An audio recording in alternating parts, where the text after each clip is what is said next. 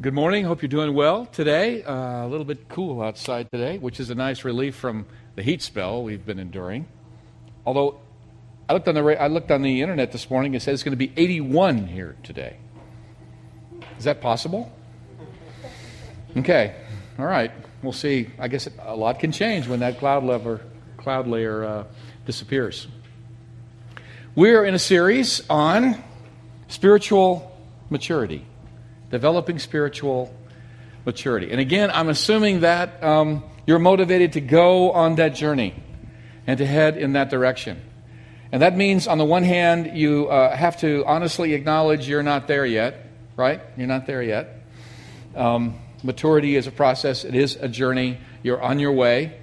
But, um, and there's no judgment about wherever you are. You get to be where you are, you just don't get to stay there.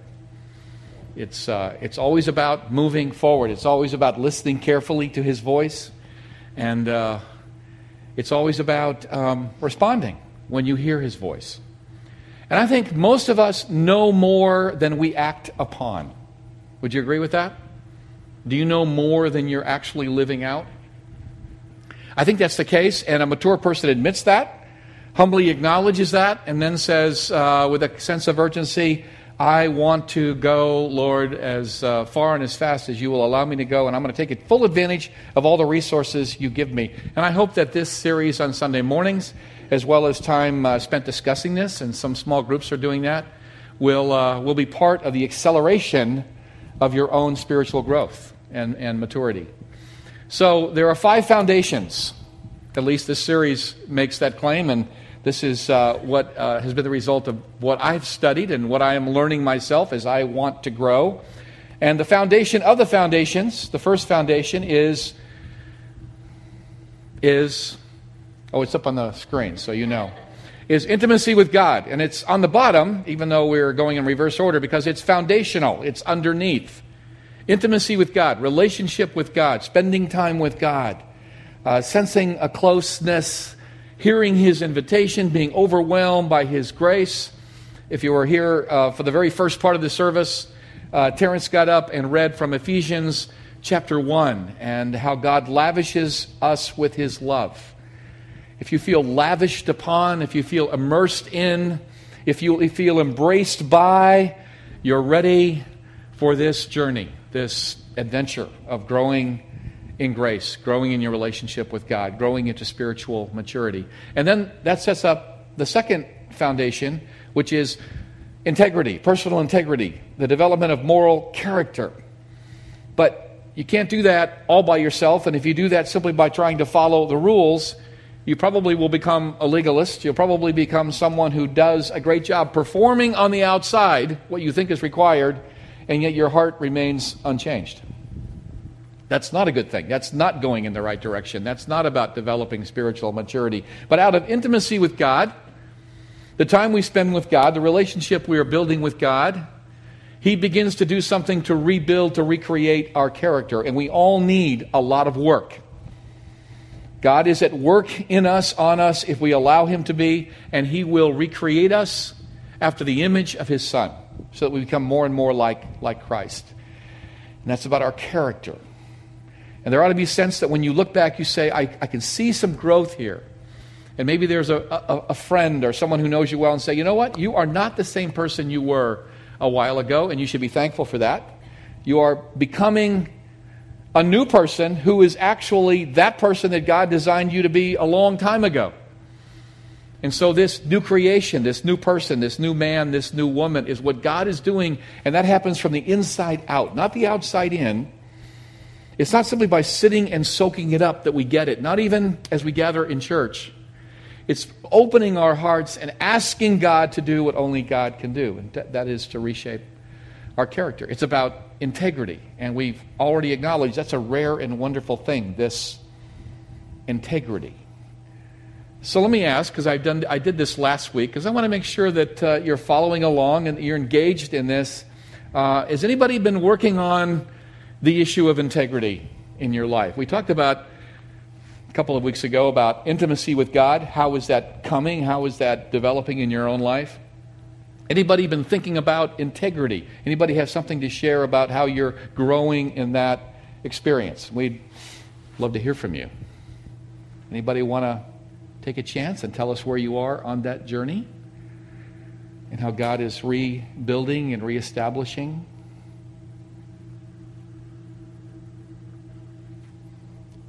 Nobody at this moment? I could do what Terrence did. He said, I could call on you. yes. I think I know that face in the back. Ali. So are you going to answer the question? Who are you when no one's watching? that's, that's a deep question. That, that, that's an important question to raise. Am I just performing? Am I just staying out of trouble? Or is this who I am? Is this who I'm becoming?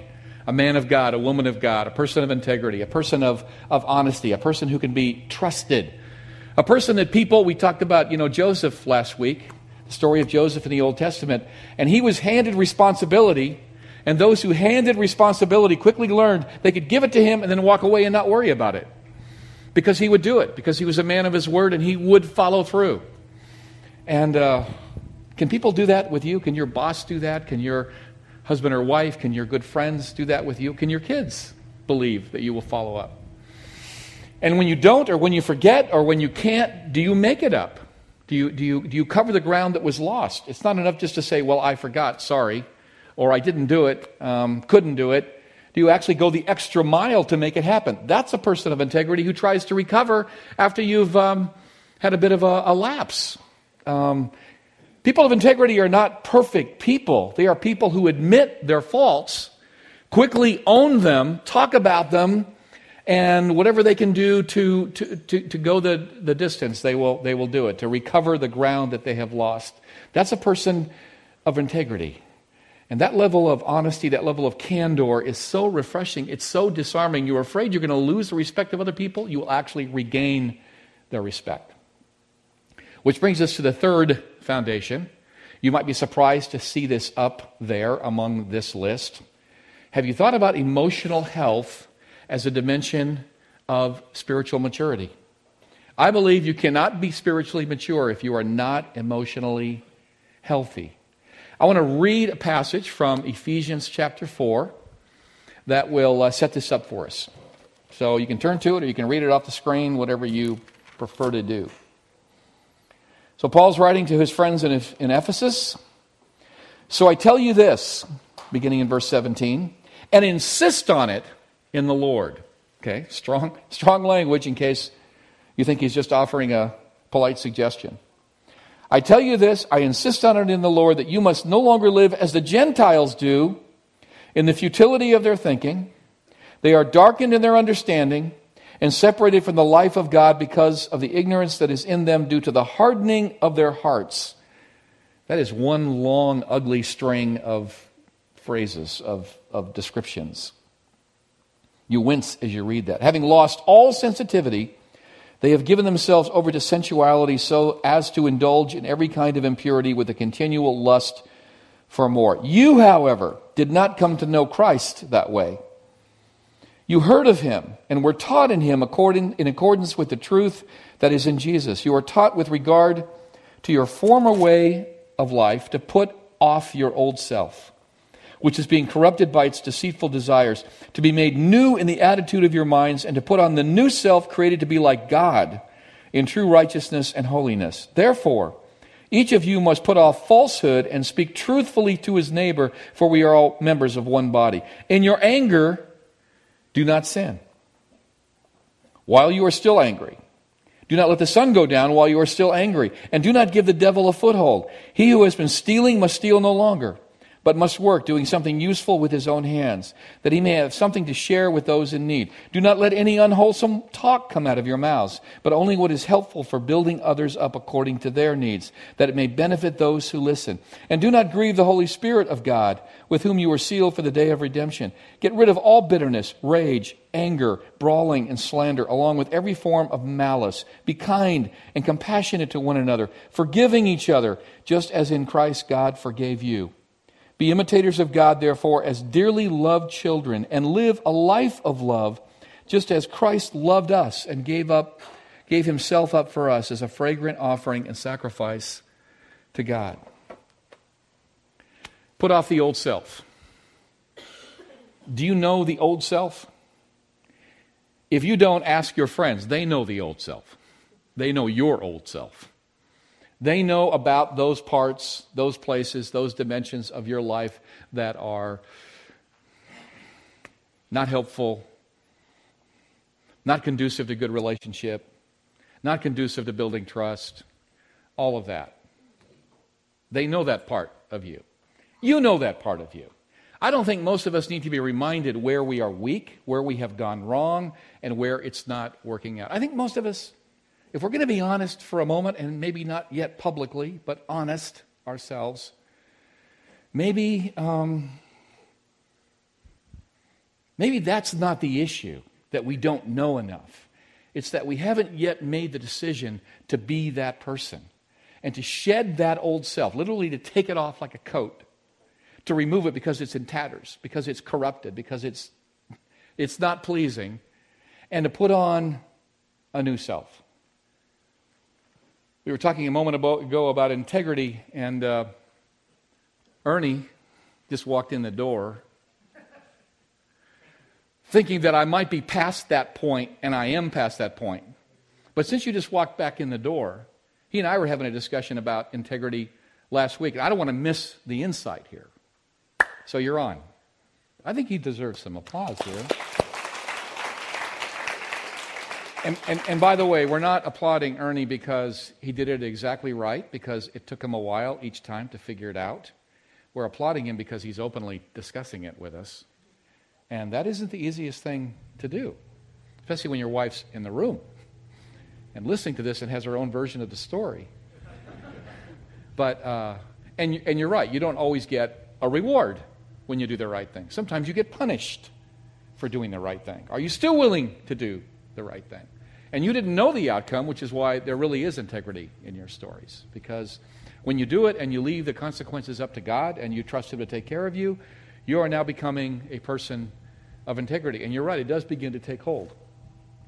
That was worth waiting for. I'm, I'm, I'm glad we went back to that because uh, you're now hearing from one of your peers, you know, what this is like as you build integrity into your life. Now, what about this emotional component?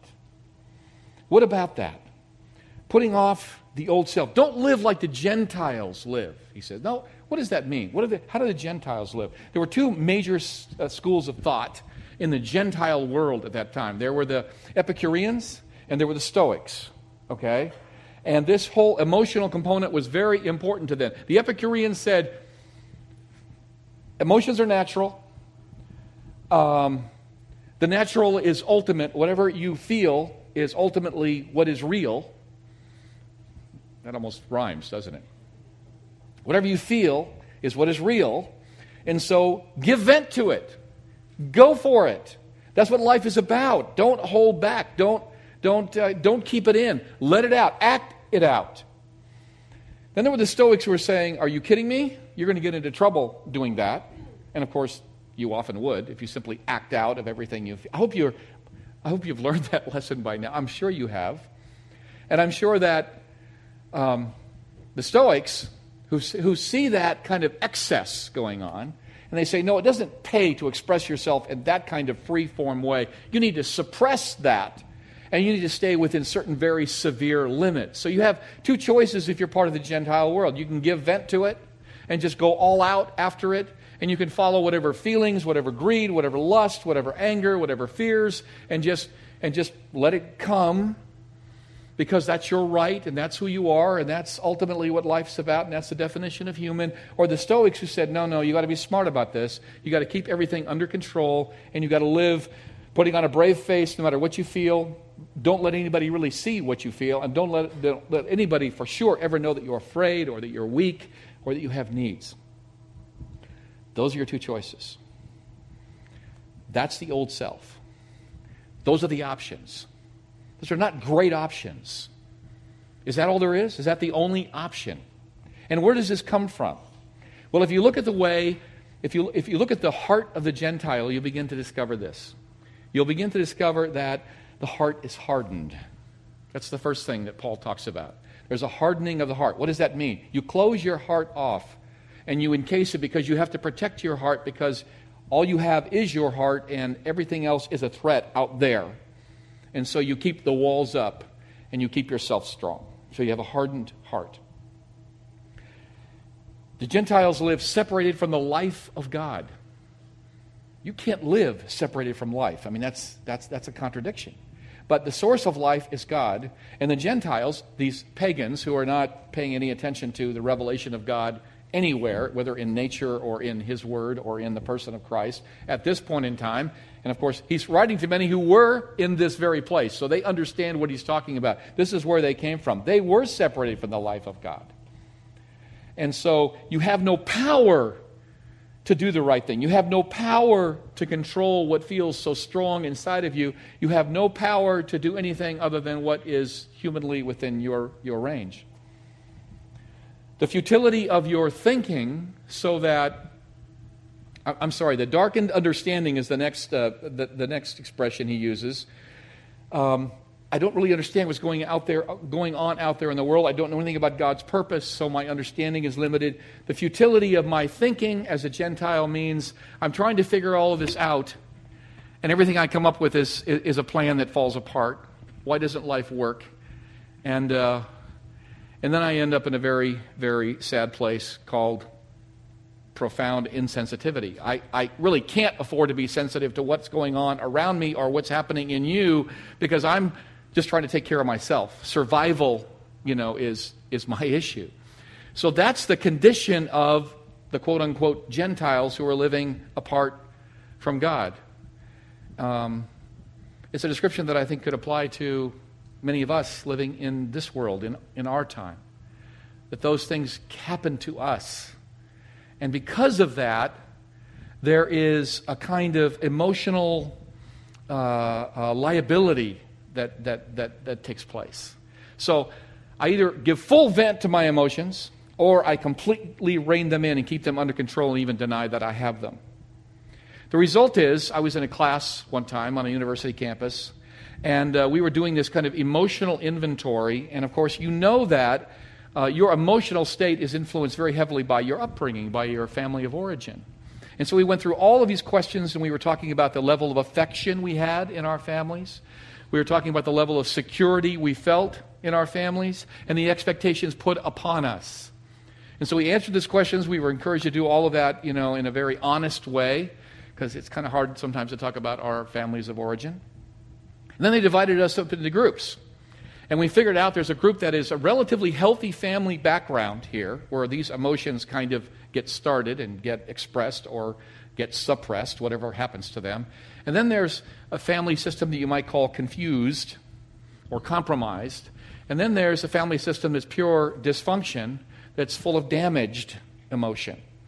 And they put us all into these three groups. And because of the blessing of God and nothing that I deserve any credit for, I was in that first group. I have a very healthy family. Not perfectly healthy, we had our issues, but healthy in terms of affection, in terms of security provided, and in terms of reasonable expectations. And uh, out of 42 students, seven of us were in that group.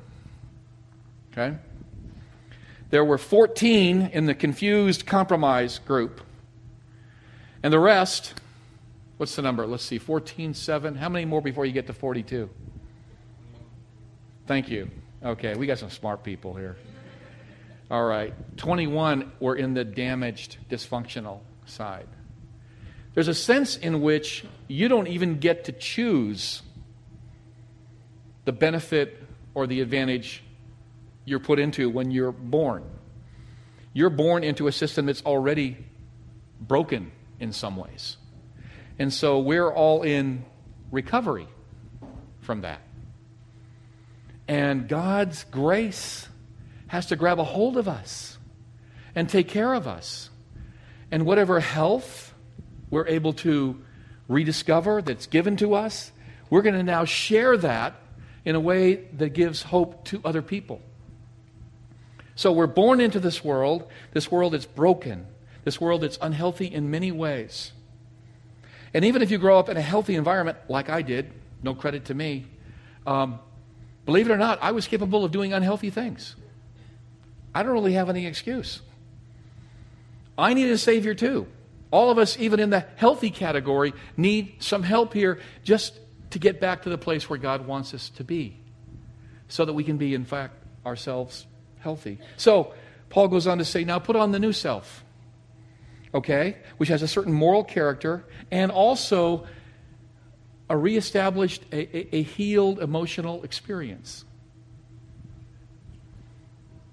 Put on the new self according to the truth that is in Jesus. So, what does the Bible say about our emotional condition? Besides the fact that it's broken, we all know that. We don't really need to be told that over and over again. We, we know that we're, that we're broken in some ways. And if we we're given all the advantages, we've, we've still violated our own conscience. What we know is right, we've gone against it. And there's an emotional consequence to that. And so we feel those things. So, what do we do with the feelings inside of us? Do we express them without limitation? Do we suppress them or deny them or pretend they're not there? Well, there's a third option, fortunately. And God, and constantly when you're reading Scripture, there's a third option. There's another way. It's the way of Christ. And so our emotions are affirmed. And they're affirmed in this passage. They're affirmed. Whatever you feel is what you feel. There's no moralizing about feelings.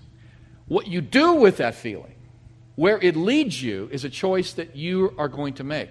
So you get to feel it, it's affirmed, and then it must be aligned with the will of God. Okay, so we we're not just left on our own, either express it or deny it. No, you have it. Now, what do you do with it? You align it with God's will. We'll talk about a specific example in a minute. We're going to have a case study. And then finally, you learn to discipline it. You learn to discipline it. Okay? Affirmed, aligned, disciplined. And so there's a new life that you're going to live. You're made new. You become, and this is a powerful statement, like God. You're made in the image of God. That image is restored now in Christ. And because you're putting your faith in Him, you're saying, God, okay, put back into me this true righteousness that you have in mind for me. That's, what, that's Paul's term true righteousness. So I can be in right relationships. And that's true morally and that's true emotionally. I want to be in right relationships. I want to become more emotionally intelligent. I want you to raise my EQ. Thank you for the IQ. I need an EQ now which begins with a kind of self awareness. Um, before I even think about my relationship with you, I have to know who I am. And so I need you to tell me who I am. And I need, to tell you, I need you to tell me who I'm becoming and what you want from me and what you want for me. I'm going to align myself with that because the truth is in Jesus. And Jesus presents the perfect picture of a complete human being. He is both God and man. He's fully human, fully God. He gives us a picture of a healthy human being. In fact, it's very interesting as you consider the person of Jesus and what to do with him. There are some people, if you listen carefully to this, the things he says about himself and his identity, if he wasn't telling the truth, he would be crazy. That he, in fact, has the power to forgive sins. That he, in fact, is the one who connects people with God. Um, Anybody else who says that, who can't back that up, we would write them off, dismiss them as dangerous or crazy, or both, or evil. But you look at Jesus and he says these things and he makes these claims, and yet he's the picture of mental health. He's able to deal with all these situations and all this conflict around him, and he's able to transcend that. The ability to find peace and poise in the midst of the worst kind of conflict. There he is and when he's attacked and when he's challenged and when Pilate stands in front of him and says, I can put you to death. Don't you realize I have the power of life or death over you? What kind of emotion would you be feeling? Jesus was at a place of complete confidence, but he didn't have to punch Pilate out. And he didn't have to fall down and, and, and sort of cringe before him. He didn't have to do either one of those things because he knew who he was. He knew that he was the Son of God. He knew that 10,000 angels could be dispatched by God. He didn't have to worry about a thing. He was fulfilling a mission that God gave him to do. And so he could go eyeball to eyeball with a man who seriously outranked him in the Roman Empire. And yet, he ended up obviously being the one who was in charge of the conversation. That happens again and again. It takes great maturity, it takes great emotional stamina to do that. I want that myself. I want that. So, okay, I have these feelings. All right? So they're affirmed. You're feeling angry. You're feeling sad. Okay, that's where you are. No guilt about that. No shame related to that. That's where you are. But feelings aren't very smart. Feelings, your emotions don't think, they just are. And they indicate what's going on. That's why God gives us the ability to, to, to, to feel things.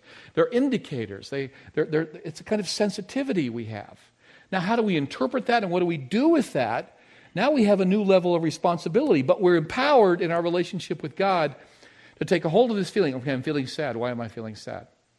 What would God want me to do about the fact that I'm feeling sad right now? I'm feeling afraid right now. I'm feeling ashamed right now. What's the cause of that? And I'm going to submit it back to Him. There's a great chapter which I want to urge you to read sometime, maybe even during this week Psalm 56. Psalm 56 says this When I am angry, I'm going to summarize. When I'm angry, I'm sorry, it's not about anger. When I'm afraid, see how confused I am about my emotions? When I am afraid, dot, dot, dot, I will not be afraid. That's essentially the summary of Psalm 56. What? When I'm afraid, yes, admit you are. Don't deny it, but don't get stuck in it either. When I'm afraid, dot, dot, dot, I will not be afraid. How do you get from there to there? How do you do that? Well, if you read the whole psalm, you realize there's a, there's a key link in there. When I'm afraid, I will trust in God. I will tell God I'm afraid. I will give it to Him. I will take this anxiety out of my heart and I'll say, Lord, I can't do anything about this. I can't fix the situation. I can't recreate the conditions that would take away this. I'm going to give it completely to you because I choose not to live here. And you tell me I don't have to live constantly with anxiety. I'm going to give it to you. I don't know what you're going to do with it. I don't know what you can do with it, but I believe, I trust. It's a leap of faith. I put it in your hands. And then I make a choice not to be afraid. I choose not to act on that fear. I hear it screaming in my ear, and I choose to listen to your word as you call me beyond that fear. Does it work? Does that work? Have you tried that? I was once on a plane, and uh, though I uh, would uh, pretend that I'm fearless, that I have no fears like the rest of you human beings have, I do have a fear. I have the I have claustrophobia. You know what that is? Don't hem me in. Don't confine me in a tight space. Don't lock me in your trunk. I wouldn't like that. So we get in the plane. We're about to take off. We've uh, closed the door, which is always a little moment for me. Okay. And the pilot comes over the intercom and he says, Oh, we've just heard that there's weather in Chicago and uh, we can't go anywhere. And so we're going to sit right here on the tarmac, zipped up tight for the next hour. Why did he have to say it like that? I had an involuntary reaction. I had no control over that. It wasn't my fault. It's not a sin. I felt extreme anxiety, even panic at that moment. And so I unbuckled my seatbelt and I stood up. Like, where's he going? Zipped up tight for the next hour. I had this extreme feeling. It was, it was physiological as well as emotional. And I stood up and I did the only thing I knew how to do is when I stood up. I quietly, fortunately, not loudly, but sometimes you do it loudly, but I quietly cried out. I said, God help me. I, I, I can't do this. God help me. So I got up and I, in violation of the rules, They don't want you to get up. I got up, I walked to the back, and there's a uh, flight attendant back there, you know, doing whatever she's doing, totally unaware of my state, and I'm not going to tell her at that moment. And I started talking to her, okay? And my heart's beating fast, and I'm ashamed of that, though I shouldn't be, because I have no control over it, and human beings are afraid for whatever reasons, whatever set you up for it, whatever your background is, whatever your conditioning, whatever your DNA, you don't have a control over that. It's often involuntary.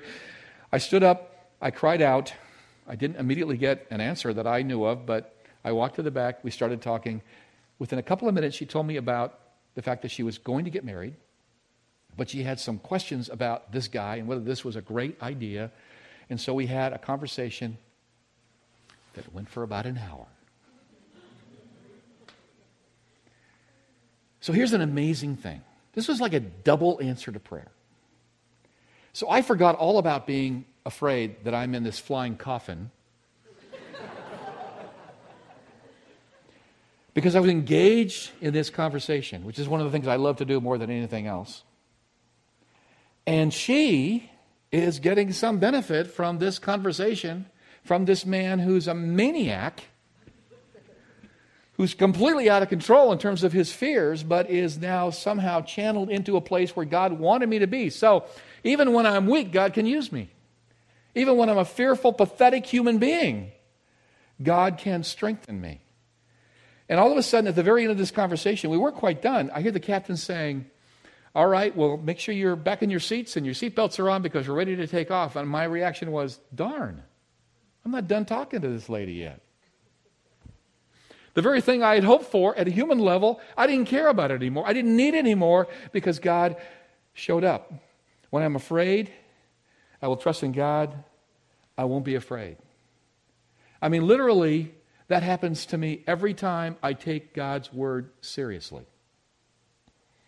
and dive into that experience with God, which takes me out on a place that's very unknown. I don't like to be emotionally out of control. I like to have things under control. Don't you?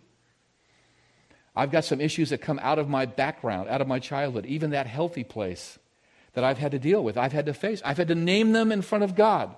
I've learned to name them in front of other people. And that's extremely helpful and healthy for me when I do that. And I'm still learning how to do that. And my wife can fill in any other information you'd like to have about me and my, my growth towards, toward emotional health so that I can be spiritually mature. We need a whole reorientation toward this new person that God is calling us to be in Christ. A, a, new orientation to this new identity as this new man, in my case, this new man, this new woman, in your case. I need a healing constantly at a very deep level. I need healing for things that happened along the way that hurt me. And it may have been something I did, and I still need healing from it, or something you did to me, and I need healing from that. This morning, I had to get up early, take some time out for my sermon prep, and all the ways I get ready for Sunday morning, and I had to go give a kid a ride it's a kid that I've been really relating to from a, for a long time. He's a kid with a lot of needs, and he, he kind of found himself, you know, he's out there and he doesn't have a ride to work, and BART doesn't run that early, so I had to go out there and, and take him. And uh, I drop him off, which is, you know, a little bit of a, you know, sacrifice for me to take that time out, and I'm kind of thinking about that, and I'm saying, okay, Lord, don't let me get into that sort of angry place at him and self pity and you don't want to go there. I feel it. Now, Lord, you take it and take it away from me. So I dropped him off. I felt good. Got him there on time to his work. I get a call five minutes later from him. Did I leave my wallet in your car? Okay, now this kid is so irresponsible. And I just get, I just get, you know, and I said, You're killing me, I said on the phone. He's not killing me. That's an exaggeration. He's not killing me. He didn't leave it in my car, by the way. We don't even know where it is. He can't get home on BART like he's supposed to because he has no money. I got to go pick him up at 4 o'clock this afternoon take him back home. But I have a choice to live out of a new identity. Now, now that doesn't mean that I roll over and let him do to me and, and exploit me whatever he wants, because that ultimately isn't good for him. Emotionally, I want to dis, I want to end it with him. I, I, I really do emotionally. I've, do, I've felt that way for a long time. God has called me to engage with him. All right?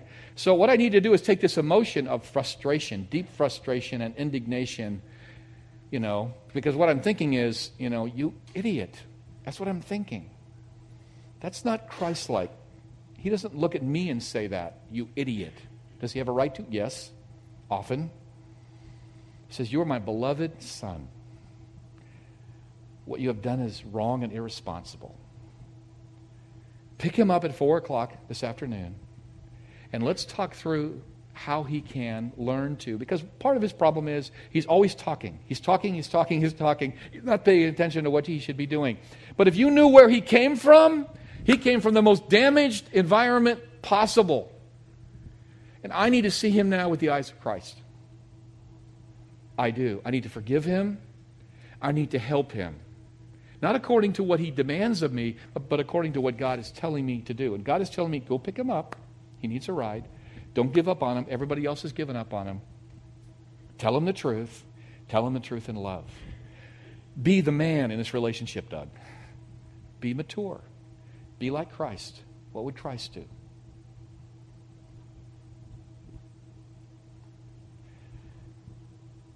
We actually have a choice, not about how we feel, because that just comes at us and just takes over us and is caused by a lot of other factors. It's involuntary.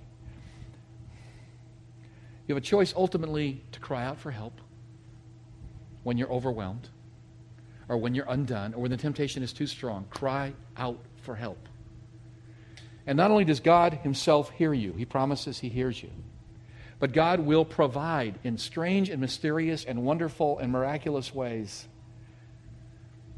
a way back to that place that is healthy on the road to maturity. Yes, morally, but even emotionally. This healing, this growth, this perspective begins to happen. What's going on emotionally in you? I think you need to know.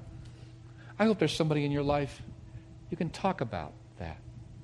What is it indicating? Look at this, finally, this, this, this um, case study that Paul gives us here about anger. Be angry I like that command. Be angry, he says, but do not sin. Don't let the sun go down on your wrath. Don't take it to bed with you. And then later on, he says, all this bitterness and rage and anger, get rid of it. What about anger? It sounds like a sin, it sounds like a negative emotion. Anger is actually a gift from God. You know that? Anger is a gift from God. People who cannot get angry are emotionally disabled. You can't get angry no matter what anybody does to you, no matter what happens to you, no matter how badly you're violated, you're emotionally disabled. So be angry. Anger is the sentinel that guards the border of your dignity. Somebody crosses that, somebody violates that, somebody abuses you, anger should rise up. There's such a thing as a righteous anger. Our anger is seldom that righteous because then it converts into something else. Because anger is not meant to last. It's like the car alarm that goes off. If it goes off for 10 seconds, it does its job. If it goes off all night, not good. Some of us have taken that anger and we've swallowed it, and now we have a gut load of that anger. Either we express it and we become homicidal, or we suppress it and we get an ulcer and high blood pressure. Are those your two options? How about owning it? How about saying, you know, I'm really angry right now, and here's why I'm angry. I might have to figure that out. And anger is to energize us to do something about it, whether it's to guard the border, whether it's to take action, whether it's to cry out for help. It's meant to do that. I was uh, a volunteer at the local hospital where they have a recovery program for uh, alcoholics and addicts. I took a class on uh, drug addiction because I wanted to learn more about it. I was pastoring in Walnut Creek. And uh, once I got there, the head chaplain said, uh, Would you mind leading some sessions? I think you'd be good at that for these uh, people in recovery. I said, Okay, um, I'll do it for a while. So, um, twice a month for nine years, I did that. I learned so much from it. I gained so much from these people. And I'm so impressed and so much admire the whole recovery process. And one day we're sitting in a circle and we're talking about forgiveness, which ultimately is what we are called to do with our anger, with our upset, with the hurt we have that has been caused by other people. We have this powerful tool called forgiveness. And I'm sitting there in the circle, and we're having this discussion, and I'm kind of laying it all out there. And there's a guy sitting right across from me, a young man, a strong young man. From the waist up, he is strong. He's a bodybuilder. He's got long hair. He looks like Samson. From the waist down, there's not much. He's sitting in a wheelchair. Doesn't work from the waist down. And as I'm talking about this, I can see him, his face moving from indifference ultimately into a glare, ultimately into, if he could, he would get out of that seat and he would charge me and he would assault me. He was so upset with what I was saying about the need to forgive. And finally, I stopped and I said, I, I don't think you believe this. And he, he said, I think it's a load of whatever. I said, Tell me your story. What are you struggling with? And his story is this he was uh, in a drug deal. He was one of the bad guys in a drug deal, and uh, he got shot. And uh, the bullet pierced his spine, and it put him in this chair. And uh, the other guy who, who shot him is in prison, but he's getting out in a couple of months. And he goes on to tell me, he goes on to tell all of us in the room, he said, I am planning to be there when he gets out, and I'm going to take his life. I'm going to get my revenge. And you're telling me I've got to forgive him? Are you really telling me I have to forgive him? Because this anger is just burning in him. Just burning in him. Does he have a right to it? Yes. Ultimately, it will be turned against him and it will end his life. He said, Are you telling me I have to forgive him? I said, No, you don't have to forgive him. You don't have to do anything. You can keep this anger inside you and you can do what you're planning to do. But let me tell you something. This man took your legs. You had no choice. You couldn't do anything about that. You were at the wrong place at the wrong time. He took your legs. Don't let him take your whole life. Don't let him take the rest of you. Because when you shoot him, you will have about 60 seconds of glee, of excitement, of, of perverse joy, because you will get your revenge. That's always short lived. What will happen then? They will come and they will take you and they'll put you in handcuffs and they'll put you in a cell where you can't move and your life's over. Forgiveness ultimately is a favor you do yourself, you do for yourself. That's a humanistic approach, and it's true.